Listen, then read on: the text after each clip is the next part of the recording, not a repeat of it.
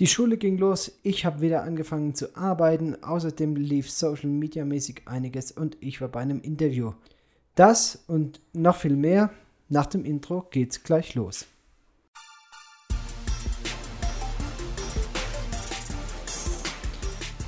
Ja, seid ganz herzlich gegrüßt, liebe Freunde auf einer Mission. Ich sitze wieder hier im beschaulichen Kurawasi. Die Tür ist offen, ich schaue auf die Anden im Hintergrund, hört ihr die Ortsgeräusche und mir gegenüber sitzt meine liebe Frau Lena.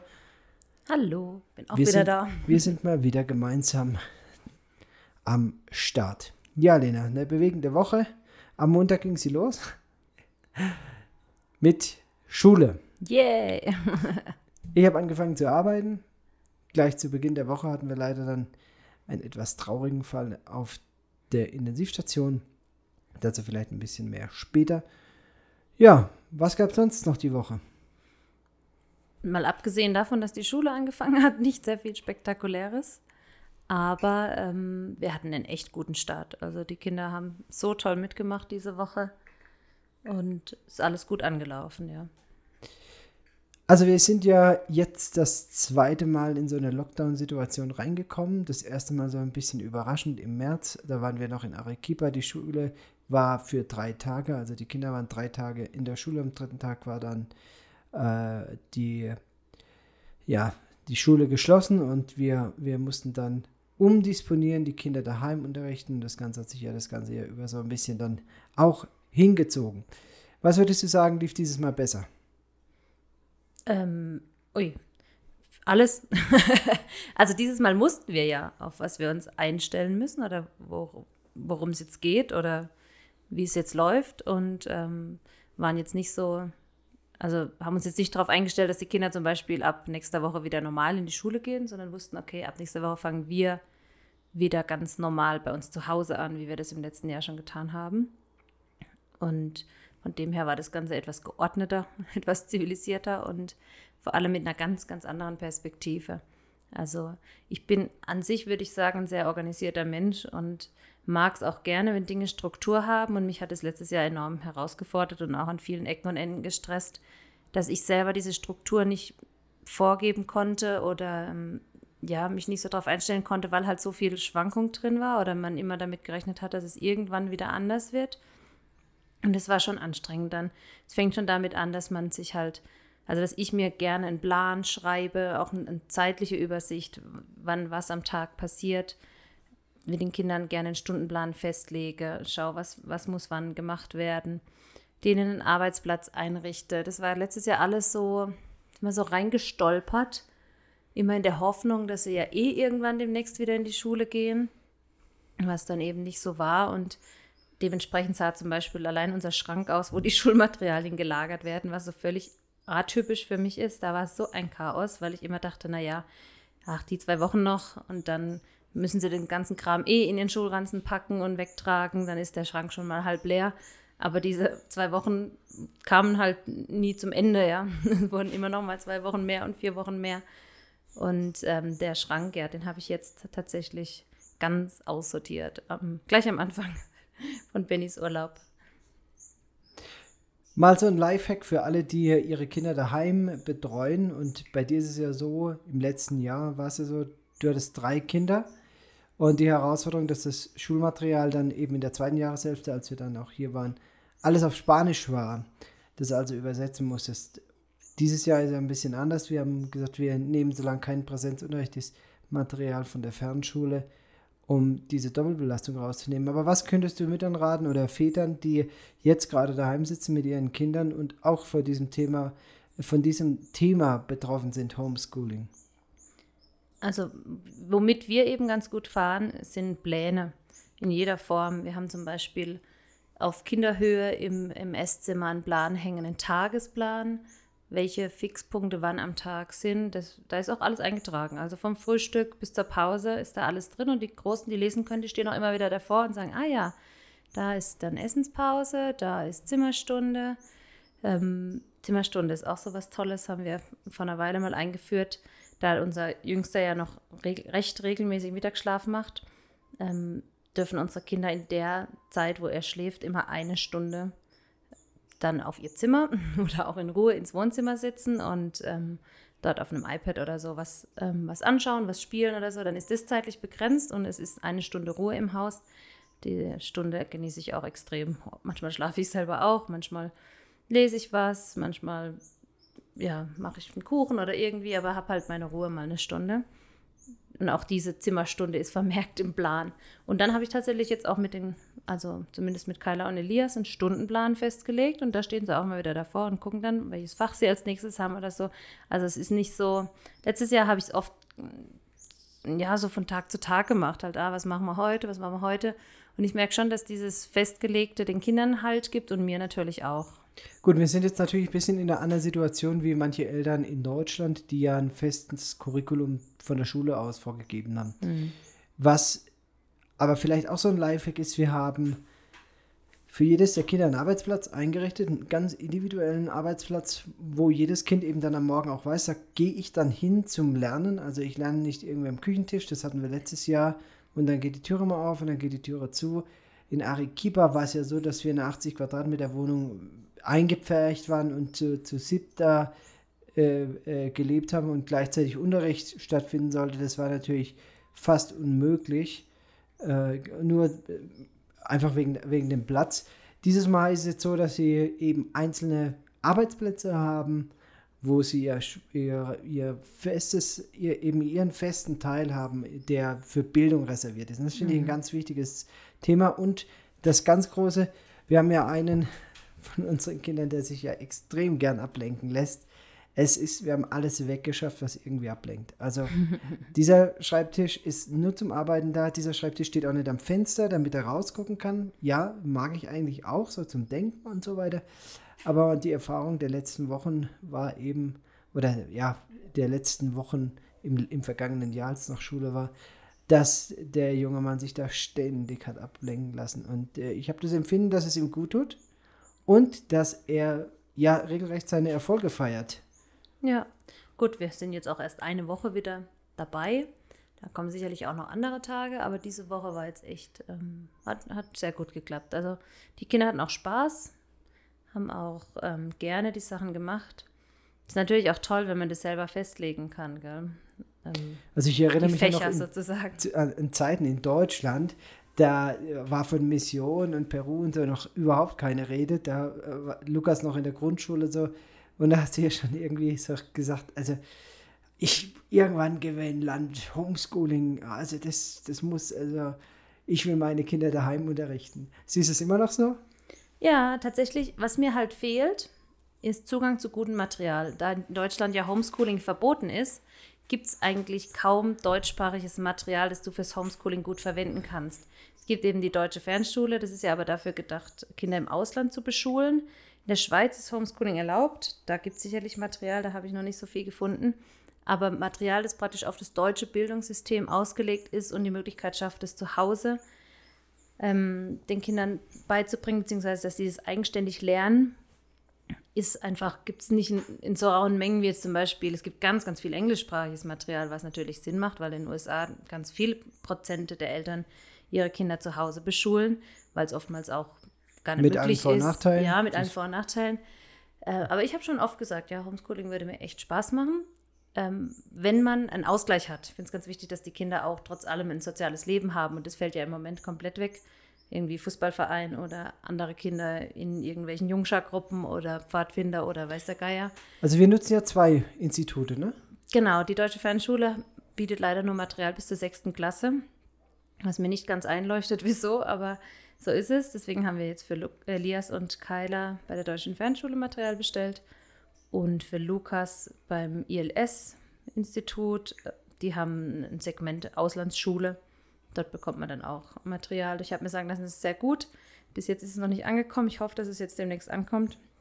Bisher, Bisher haben wir noch Material. Genau, die Kinder hier, haben, ne? ähm, eine Freundin von mir hat mir Mathe-Übungshefte geschickt aus Deutschland, aus den jeweiligen Klassen, was sie gerade hätten, die Kinder. Und Deutsch haben sie ja hier vor Ort, einen Lehrer, der sie betreut, der Material auch besorgt. Ja, also da sind sie ganz gut im Moment versorgt und dann hoffen wir, dass das andere Material dann auch zügig ankommt. Im Moment geht die Post noch nach Peru. Und ich hoffe, dass es auch dabei bleibt, dass das Material dann auch irgendwann ankommt. Also wir haben das Schulmaterial schon vor einer ganzen Weile bestellt. Und es gab immer wieder Hürden, die ich gar nicht so nachvollziehen kann. Also ja, man wundert sich als gerade, gell, dass es ein Institut ist, das darauf spezialisiert ist, äh, Material ins Ausland zu schicken. Und dann scheitert es daran, dass man im Bestellformular, so wie bei uns jetzt zum Beispiel, äh, wir haben keine Postleitzahl hier. Das heißt, ich kann das Zeug nicht online bestellen, weil man eine Postleitzahl in dem blöden Formular einbringen muss, sonst wird es nicht akzeptiert.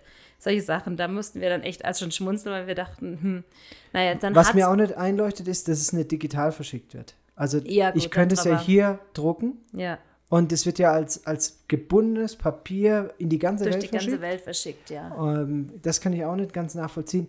Ich habe schon beim Delivery Service gedacht, eigentlich sollten die eine Kooperation mit Amazon machen. Also letzte Woche, also jetzt in, der Verga jetzt in dieser Woche, ist tatsächlich mein erstes Paket von Amazon in Peru angekommen. Also es gibt eine Möglichkeit im US-Store Ware zu bestellen, die nach Miami zu schicken und dann über Olva für einen kleinen Aufpreis, der ist überschaubar, dann die Ware nach Peru liefern zu lassen. Die machen den ganzen, das ganze Theater mit Zoll, ist ein bisschen limitiert, was, was es kosten darf. Aber es ist unglaublich, Amazon schafft es mit seinen ja, angebundenen Transport äh, ähm, äh, Unternehmen selbst bis nach Kurawasi Ware zu liefern. ja. Und zwar direkt bis nach Korawasi, ne? Ja. Die, Hauptstadt, wo nur die normale Post hinkommt, dann direkt hierher. Also wenn alles ja. gut geht, dann werden wir in den nächsten vier Wochen das Material bekommen. Ungefähr vier Wochen wird es noch dauern. Und es wird dann in Avancay, in unserer Hauptstadt, landen. Jetzt ist der Service so, dass vom Krankenhaus einmal in der Woche einer hinfährt und dann die ganzen Postfächer dort leert, was ich sehr gut finde. Ja, also wir halten euch auf dem Laufenden, wann das Material da ist. Thema Quarantäne. Läuft bei uns. Diesen Freitag erneute Verlängerung. Wer hätte es gedacht? ja, Überraschung. Bis Zwei Wochen weiter. Aber, Aber, man muss Folgendes dazu sagen, ja, bitte. Ich weiß nicht, ob wir gerade das gleiche sagen wollen. Es gibt eine Neuerung.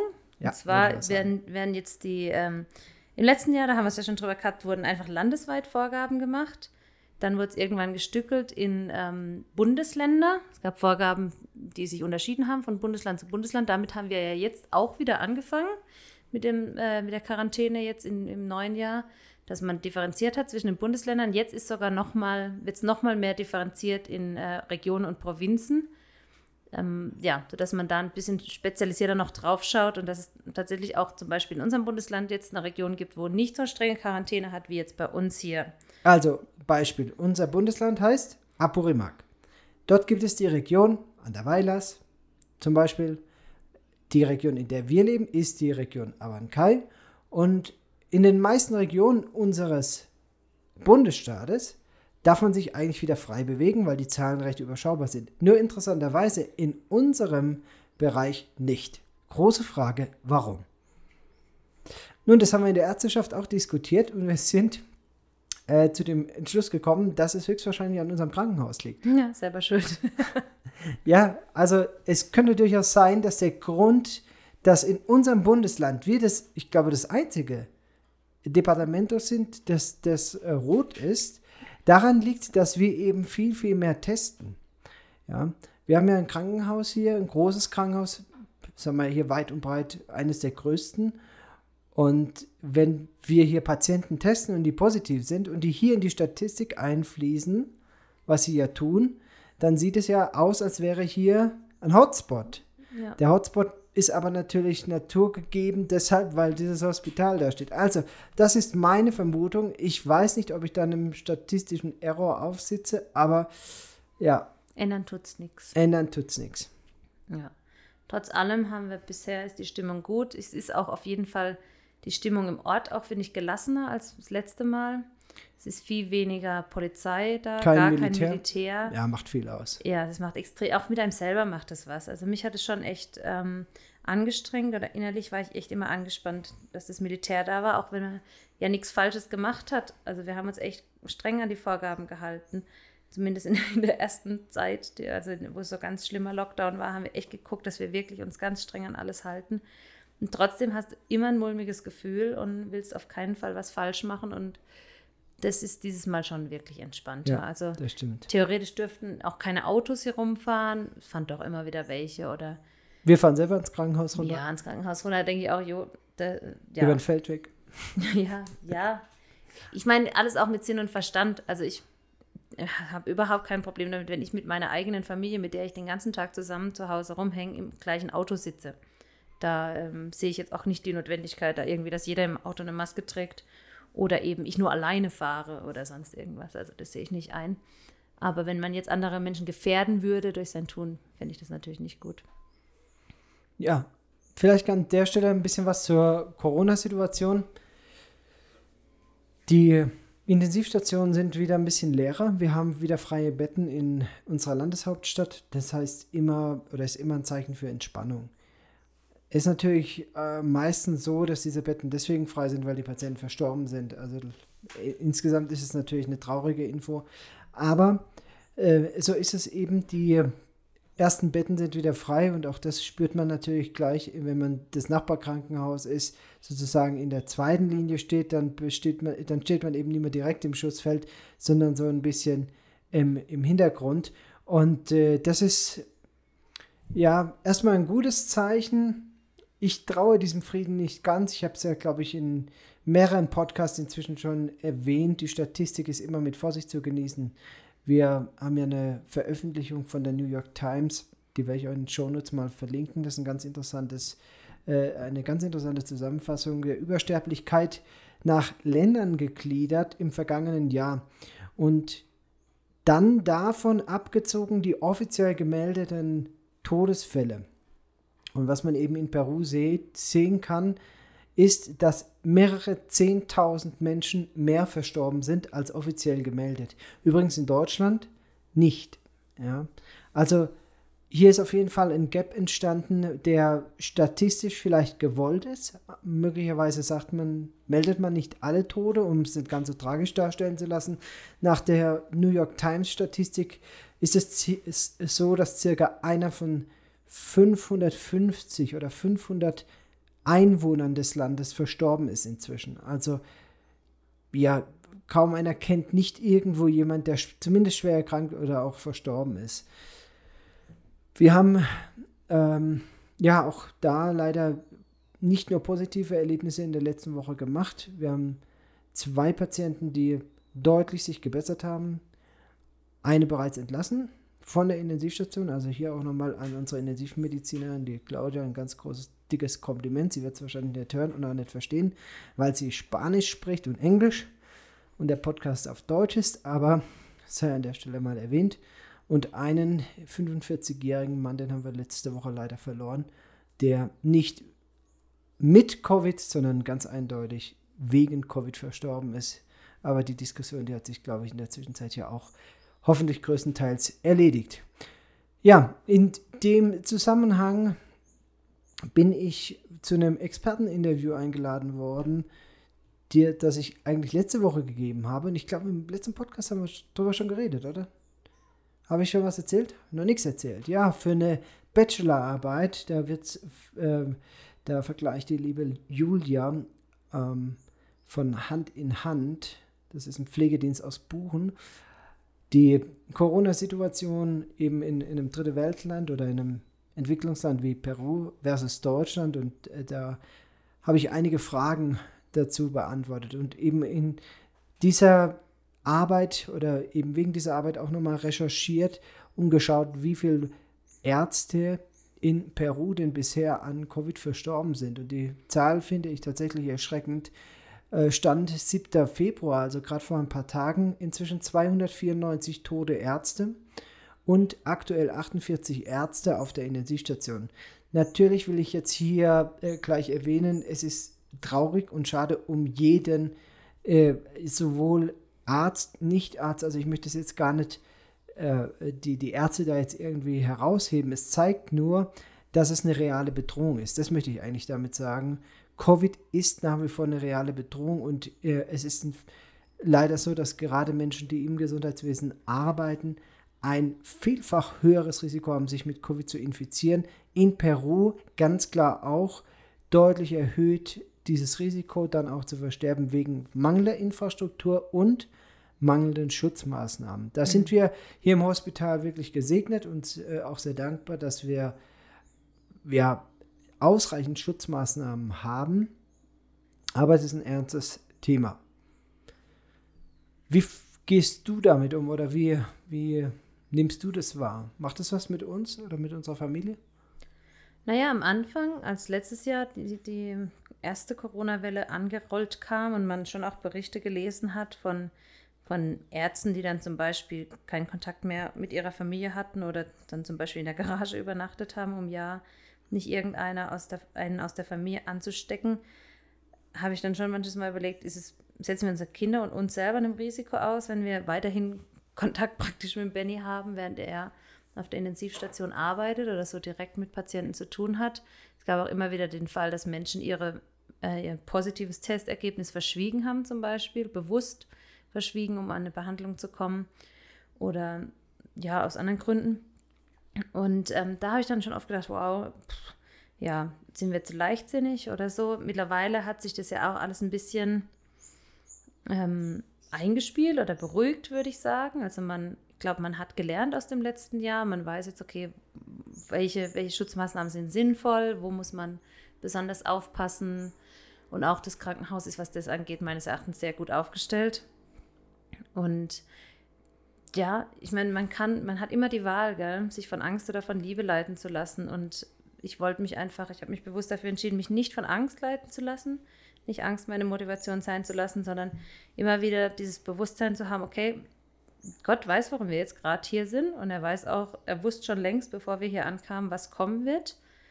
Und einfach da auch zu vertrauen, okay, wenn wir hier gerade in Gottes Willen sind, wo wir uns sicher sind, dass wir gerade eben hier am richtigen Platz sind, dann ist es auch seine Aufgabe, sich darum zu kümmern und uns auch zu bewahren vor, ähm, ja, vor dem Schrecken. Also es gibt, ich glaube, Psalm 91 ist es, wer unter dem Schutz des Höchsten sitzt, ja. 92. 92, 91, naja, das geht raus an alle Bi Bibelspezialisten. Ähm, irgendwo in dem Psalm, um die 90 rum, wo, wo steht, wer unter dem Schutz, äh, unter dem, ähm, ach, hilf mir mal aus, unter dem Schirm des Höchsten sitzt, unter dem Schatten seiner Gerechtigkeit, ja. Und da geht es eben darum, dass wir wirklich immer unter Gottes Schutz sind, wenn wir uns nicht aus seiner Nähe rausbegeben. Das heißt nicht, dass uns nie was zustoßen wird, aber das heißt, heißt dass uns nie was zustoßen wird, was nicht zuerst an Gott vorbei total, muss. Total peinlich jetzt. Da, weißt du, da weiß er es jetzt besser und dann ist er, liegt er auch noch falsch. Ach, ganz schlimm. Ist es beim 91? 91. oh, sorry. Ja, sorry.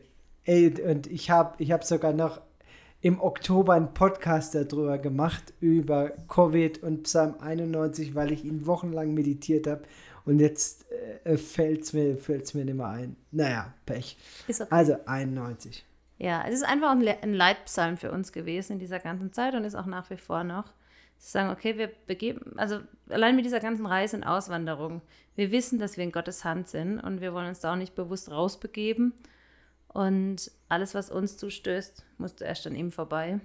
Und ja, ich glaube trotzdem, äh, also Angst oder Liebe als Motivation, völlig richtig, was du sagst. Und trotzdem zum Thema Angst, äh, denke ich, einfach um das Bild vollständig zu machen, muss man auch immer wieder unterscheiden, ob es eine gefühlte oder eine reale Bedrohung ist. Also eine reale Angst oder eine gefühlte Angst. Und wenn es eine reale Angst ist, dass du also wirklich die in Gefahr bist, ja, gut, dann, dann ist es schon sinnvoll, Maßnahmen zu ergreifen. Maßnahmen zu ergreifen. Ja, aber ich meine, eben, man aber nicht ja auch als einen gesunden Men Menschenverstand. Ja, also ich absolut. glaube, es wäre dämlich jetzt zu sagen, ich gehe ohne Schutz auf die Intensivstation, weil mir wird schon nichts passieren, weil ich ja in Gottes Hand bin. Also ich meine, Gott ist nicht für unsere Dämlichkeiten zuständig.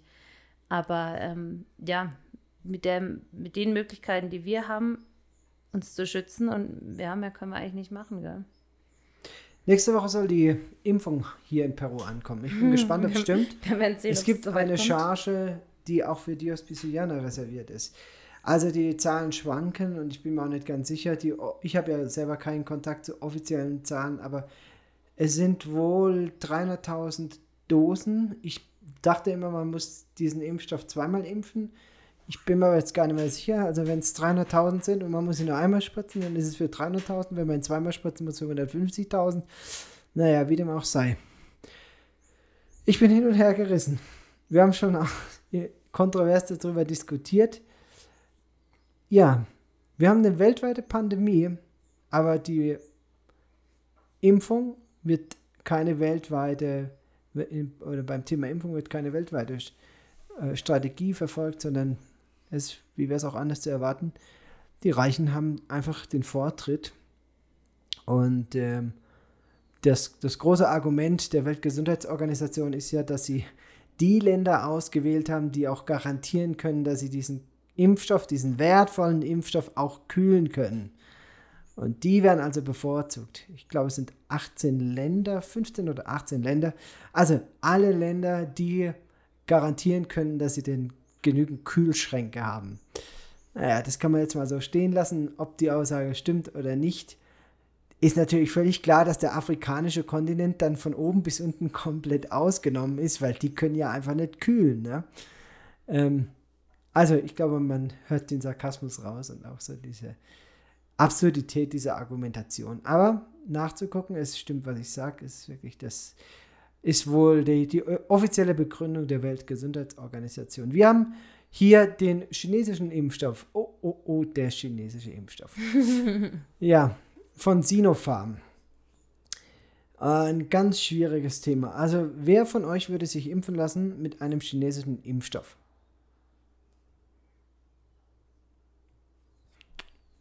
Ich höre niemand. ja, schwierig, ne? Aber wir nutzen sonst auch alles Mögliche aus dem Ausland, auch aus China. Jetzt kommt natürlich das große Argument, wie kannst du einen Föhn mit einer Impfung vergleichen oder einen Autoreifen mit, mit einer Impfung. Aber die Wahrheit ist, dass wir gerade in Europa seit Jahren von Fernost abhängig sind, was die Medikamentenproduktion beispielsweise angeht. Da ist China jetzt nicht nur äh, zu nennen, auch andere Länder.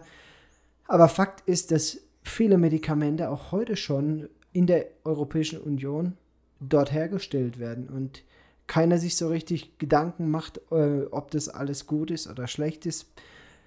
Jetzt äh, haben wir diese, diese Thematik und äh, das ist natürlich auch bei uns in der Ärzteschaft kontrovers diskutiert. Äh, lässt man sich mit diesem Impfstoff von Sinopharm impfen. Die meisten von euch wissen ja, es gibt drei chinesische Impfstoffe. Zwei haben inzwischen die Zulassung. Der, der am, häufig, am längsten schon äh, verimpft wird, also schon mehrere Millionen Dosen, das ist der von Sinopharm. Der andere heißt, glaube ich, Sinovac. Und der dritte, der ist noch nicht zugelassen. Ja, bei dem Impfstoff handelt es sich um eine, einen Totimpfstoff, also tatsächlich ein, ein Virus, der Virus-Tod-Impfstoff. Äh, anders als die, die modernen Impfstoffe, die ja in Europa entwickelt wurden oder Amerika, die äh, äh, äh mRNA-Impfstoffe, handelt es sich ja hierbei um, ich sage jetzt mal in Anführungszeichen, eine klassische, ja, eine klassische Impfung oder ein Impfstoff, der auf die herkömmliche Art produziert wurde, in Wuhan entwickelt, ja, wo auch sonst, also mit dem äh, Institut in Wuhan zusammen ist auch in Peru getestet worden. Ansonsten gibt es ehrlich gesagt gar nicht viel Daten dazu. Also China rückt gar nicht, gar keine offiziellen Daten groß raus. Man, man weiß, dass die Wirksamkeit zwischen 79 und 86 Prozent liegt irgendwo, also deutlich niedriger als der in Europa verwendete. Ja, was soll ich dazu sagen? Stand heute, ich werde mich nächste Woche impfen lassen. Stand morgen, ich hoffe, es bleibt dabei. also natürlich hätte ich mich auch gerne in Europa impfen lassen und ich hoffe, dass wir dieses Impfthema jetzt nicht insofern diskutieren müssen, ob man sich impfen lässt oder nicht, auch wenn ich generell dafür bin, ähm, ein selbstbestimmtes Impfen oder Nicht-Impfen oder Therapie selbstbestimmt eben, äh, eben anzubieten. Also ich halte nichts von, von übergestülpten oder gar gesetzlichen Maßnahmen. Fakt ist trotzdem, ich gehöre äh, zumindest für Peru in die erste Gruppe mit rein, weil ich direkten Patientenkontakt habe. Das ist also das, was als erstes geimpft wird. Und ja, wir haben eben hier im Peru nur die Möglichkeit, Sinopharm zu nutzen, also einen, einen chinesischen Impfstoff. Ich hätte die Möglichkeit gehabt, nach Deutschland zu fliegen, mich da impfen zu lassen und 14 Tage später, drei Wochen später dann nochmal. Ja, aber ich glaube, jedem von euch ist klar, dass es ein völlig unmögliches Unterfangen ist, A, drei Wochen in Deutschland zu sitzen, während hier eigentlich meine Arbeitskraft benötigt wird. Das zweite, die Reisebeschränkungen kennen ja die meisten von euch auch. Also alles nicht so einfach. Ja, wie würdest du entscheiden? Es gibt Ärzte, die sagen, ich gehöre nicht zur Risikogruppe, ich, außer mein Alter. Ansonsten bin ich topfit. Das stimmt auch. Trotzdem denke ich, werde ich diese Chance nutzen. Bisher ist der Impfstoff nicht da, also ich war jetzt nicht in der akuten Versuchung oder hatte die Möglichkeit, mich auch impfen zu lassen. Aber am Ende des Tages wird es eben darauf rauslaufen. Ich werde euch auf jeden Fall berichten und auf dem Laufenden halten. Zum Thema auf dem Laufenden halten. Mein oder unser Instagram-Account ist stabil über 1000 Follower. Ich habe das so eine Weile beobachtet, ist ja immer mal ein bisschen gestiegen, mal wieder ein bisschen weniger. Jetzt seit ein paar Tagen sind wir ja sukzessive über die 1000 und auch stabil über der 1000 geblieben. Eine herzliche Einladung an alle Podcast-Hörer, die da noch nicht äh, mit dabei sind, die diesen Instagram-Account nicht kennen, also Missionsarzt auf Instagram, auf Facebook übrigens auch zu finden. Da posten wir eigentlich regelmäßig ja, Bilder, Videos, Stories, Story Highlights und so weiter. Und eben als kleines Dankeschön und auch weil ich so ein bisschen mehr Interaktion mit der Community äh, erreichen möchte, haben wir uns da auch Gedanken gemacht, wie wir das in Zukunft ein bisschen ausbauen und auch sagen wir, im Rahmen unserer zeitlichen Möglichkeiten auch nutzen, um Menschen über unsere Arbeit zu informieren. Guckt da gerne mal vorbei. Und jetzt eine ganz, ganz herzliche Einladung.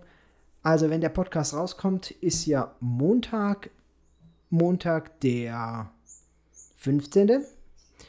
Am Dienstag, den 16. abends um 20 Uhr mitteleuropäischer Zeit werde ich auf Instagram live sein. Ich habe diese Woche mal die Community befragt, was sie denn davon hält, äh, Geschichten aus dem Krankenhaus zu hören, beziehungsweise äh, ich habe eine Geschichte aus dem Krankenhaus erzählt und habe mal gefragt, ob ich das öfters machen soll. Und also die Resonanz war erstens eindeutig und zweitens überwältigend. Also es haben sich so viele Leute gemeldet, bitte erzähl mehr von deiner Arbeit, es interessiert uns. So dass ich mir gedacht habe, ich werde es mal in einem Insta-Live-Format äh, starten und versuchen, so einmal in der Woche. Wenn sich das am Dienstag als positiv erweist, würde ich das auch immer wiederholen. Also immer wieder wiederholen. Und äh, ja, einmal in der Woche so einen Case Report machen, wo wir uns dann auf Insta sehen können. Und für alle, die es verpassen, ich würde es gerne dann aufnehmen und als IGTV dann auf Instagram auch hochladen. So viel zum Thema Social Media.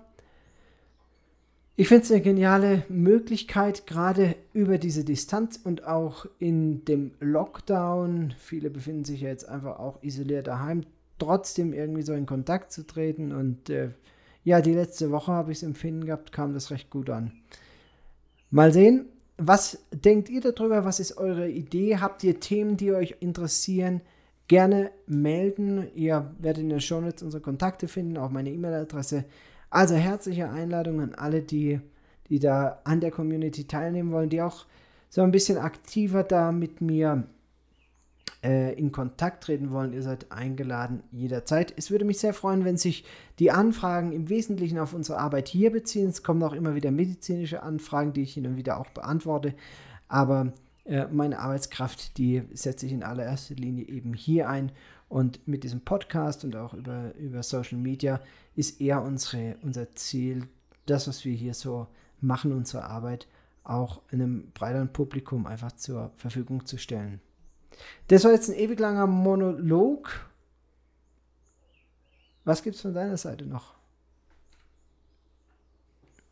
Boah, jetzt hast du mich eiskalt erwischt. Bist du ähm, eingeschlafen? Nein, nein, ich habe dir deinem ewig langen Monolog aufrichtig zugehört. Ist ja auch immer schön. Man hat ja doch sehr, sehr wenig Paarzeit mit fünf Kindern und diese Podcast-Zeit ist dann doch immer wieder ganz nett. Da höre ich auch manchmal Dinge, die ich vorher noch nicht gehört habe.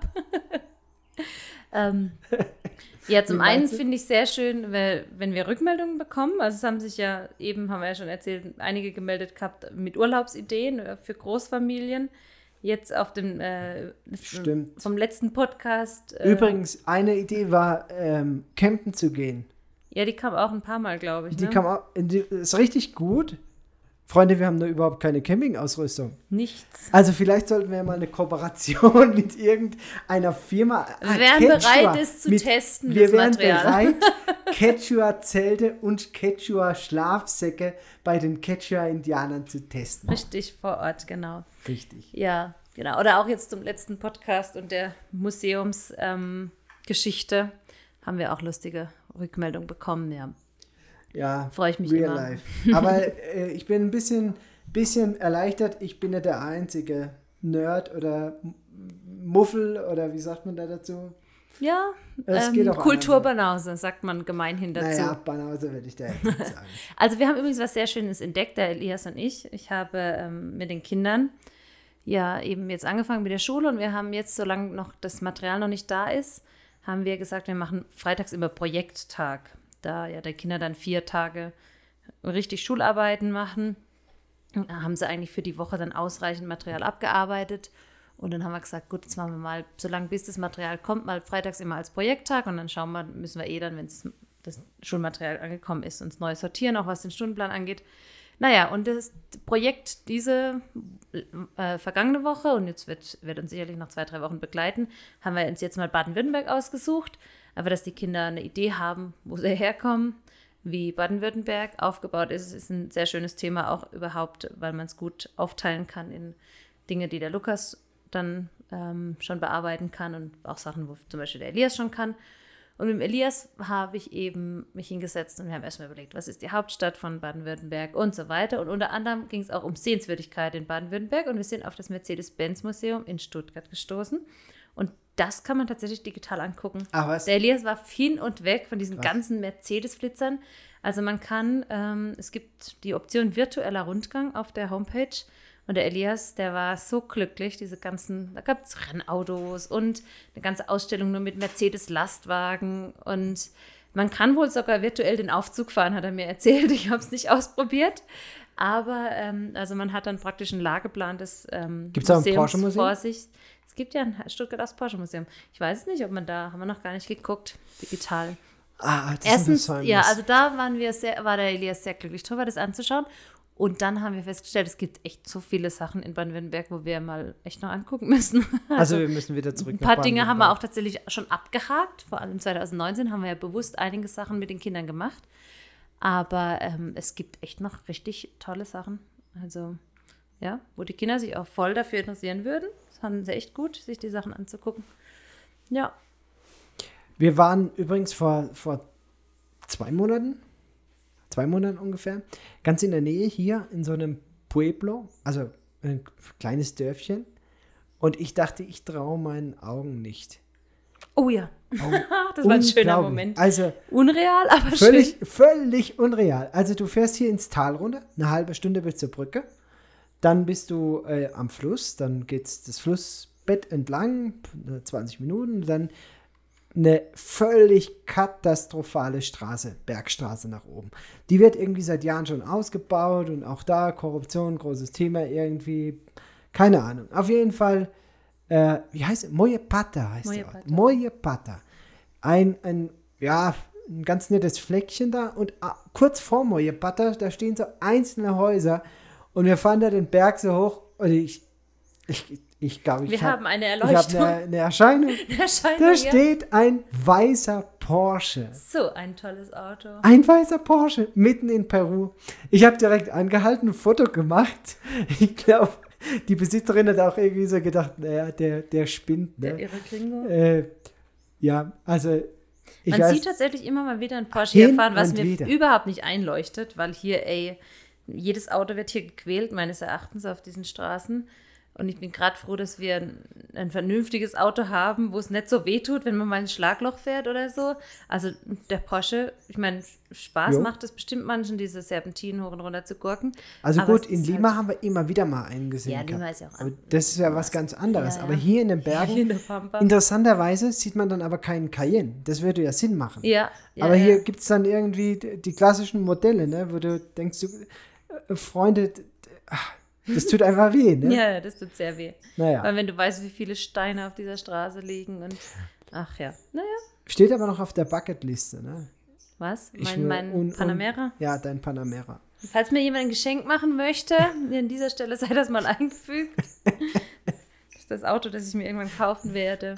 Wenn also das ich, Auto, das du dir Wenn mein nicht vorhandener reicher Großonkel verstirbt. Aber dass wir, wenn wir in Deutschland sind, werden wir uns, glaube ich, mal an einem Wochenende einfach mal ein Panamera ausleihen. Oder Dann der kannst neue, du Taycan, der, der Taycan. Der Taycan.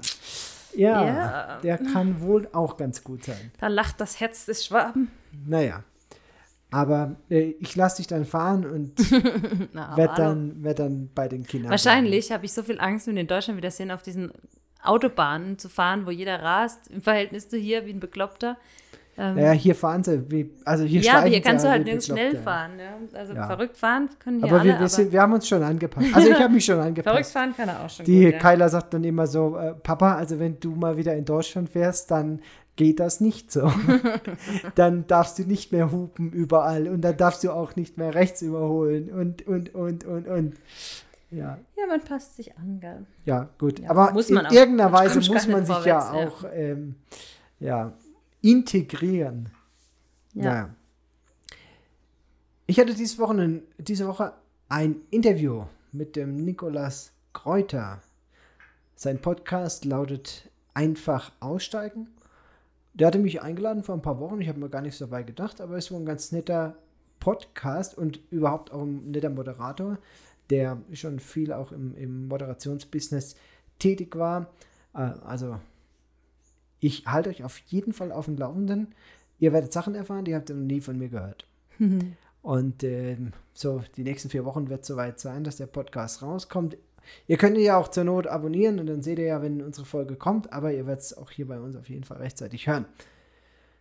Ja, ich glaube, so der Rückblick über diese Woche ist schon fast fertig mal den Ausblick in die nächste Woche. Was gibt's von deiner Seite? Also ich habe schon einen Essensplan geschrieben für nächste Woche. Die Kinder haben wieder Schule. Ähm, ja, ich gehe wieder arbeiten. Wenn ich wieder arbeiten. Und das war's dann Und auch schon. Wir haben Quarantäne. Und wir haben Quarantäne, ja. Aber die Stimmung ist gut, ich glaube, ihr hört. gut. Also ich bin wirklich positiv überrascht. Wir haben ja jetzt noch nicht 203 Tage hinter uns. Aber wenn ich überlege, wie die Quarantäne letztes Jahr angefangen hat und wie sie dann sich fortgesetzt hat und wie viel doch tiefe Täler und traurige Momente da dabei waren. Und jetzt, dieses Mal, läuft es doch um einiges optimistischer. Ja, also wir sprechen uns in ein paar Wochen nochmal. Sehr, sehr dankbar. Aber dafür. die erste Woche war gut. Naja. die ersten acht Tage. Ja, also ich bin echt zuversichtlich im Moment. Bevor ich jetzt die Zuhörer verabschiede, Lena. Wir haben noch eine Frage an alle, die uns zuhören, und zwar auf allen sozialen Kanälen. Wir können Hilfe gebrauchen. Oh ja. Und vielleicht hört ja jemand zu. Willst du was dazu sagen? Ja, wir können hier ganz, ganz dringend einen Lernhelfer gebrauchen. Normalerweise ist es so gewesen in den letzten Jahren, dass die Lernhelfer immer über die Schule organisiert wurden, beziehungsweise halt junge Menschen äh, gesagt haben, sie wollen ein Jahr ins Ausland, was ja viele machen, nach dem Abitur zum Beispiel Jahr im Ausland investieren und die sind dann praktisch als Art FSJler hier auch, das ist irgendwie auch über die Bundesregierung organisiert, hier äh, eingestellt gewesen in der Schule und haben da in den Familien mitgeholfen, die Kinder schulisch zu betreuen, aber eben auch in der Schule, bei verschiedenen Projekten, im Kids Clubhaus und so weiter. Als die Pandemie dann hier losging, wurden die alle abgezogen von der Regierung, also mussten alle zurück nach Deutschland. Und bisher gibt es keinen Nachschub sodass, ich meine, im Moment finden auch keine Kids-Clubs statt, aber ähm, die Familien sind ja trotzdem hier und könnten Hilfe gebrauchen, unter anderem eben auch unsere Familie.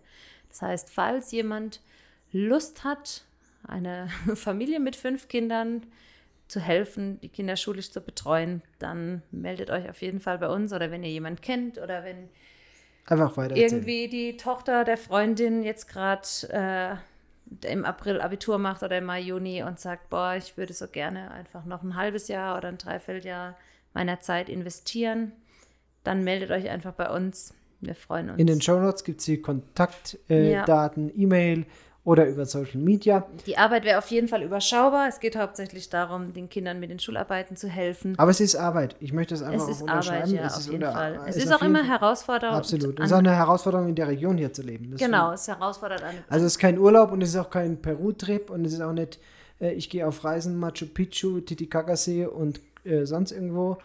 Äh, wir haben hier Quarantäne, wir sind hier die meiste Zeit tatsächlich im, im Ort ja ein, ja, lokal, äh, können uns auch nicht groß bewegen. Aber Wir hoffen natürlich, dass es besser wird und wollen ja selber auch noch einiges Ja, vom Land sehen. Also richtig. da würden wir denjenigen dann auch mitnehmen. ja, Aber prinzipiell geht es darum, ja eben hier vor Ort zu sein und hier seine Arbeitsenergie zu investieren. Also wir würden uns auf jeden Fall freuen, wenn, wenn Zuschriften kommen. Und ähm, ja, schon mal Dankeschön für eure Mithilfe. So, ich verabschiede euch jetzt bis zur nächsten Woche. Da werden wir wieder live sein, da werden wir euch wieder einiges erzählen. Und ich bin natürlich äh, gespannt, wen ich von euch alle am Dienstag auf Instagram treffen werde. Bringt Zeit mit. Ich habe eine Stunde dabei. Ich werde eine Viertelstunde einen Case Report machen. Es geht um meine ersten, meinen ersten Notfall hier im Nachtdienst bei Dios Bisuiana, wie der sich entwickelt hat und was dann als Diagnose rauskam. Eine ganz spannende Geschichte, traurig auch ein bisschen, aber spannend, so viel kann man schon mal sagen. Ja, ich verabschiede mich bis zum nächsten Mal, wenn es wieder heißt, seid ganz herzlich gegrüßt, liebe Freunde auf einer Mission.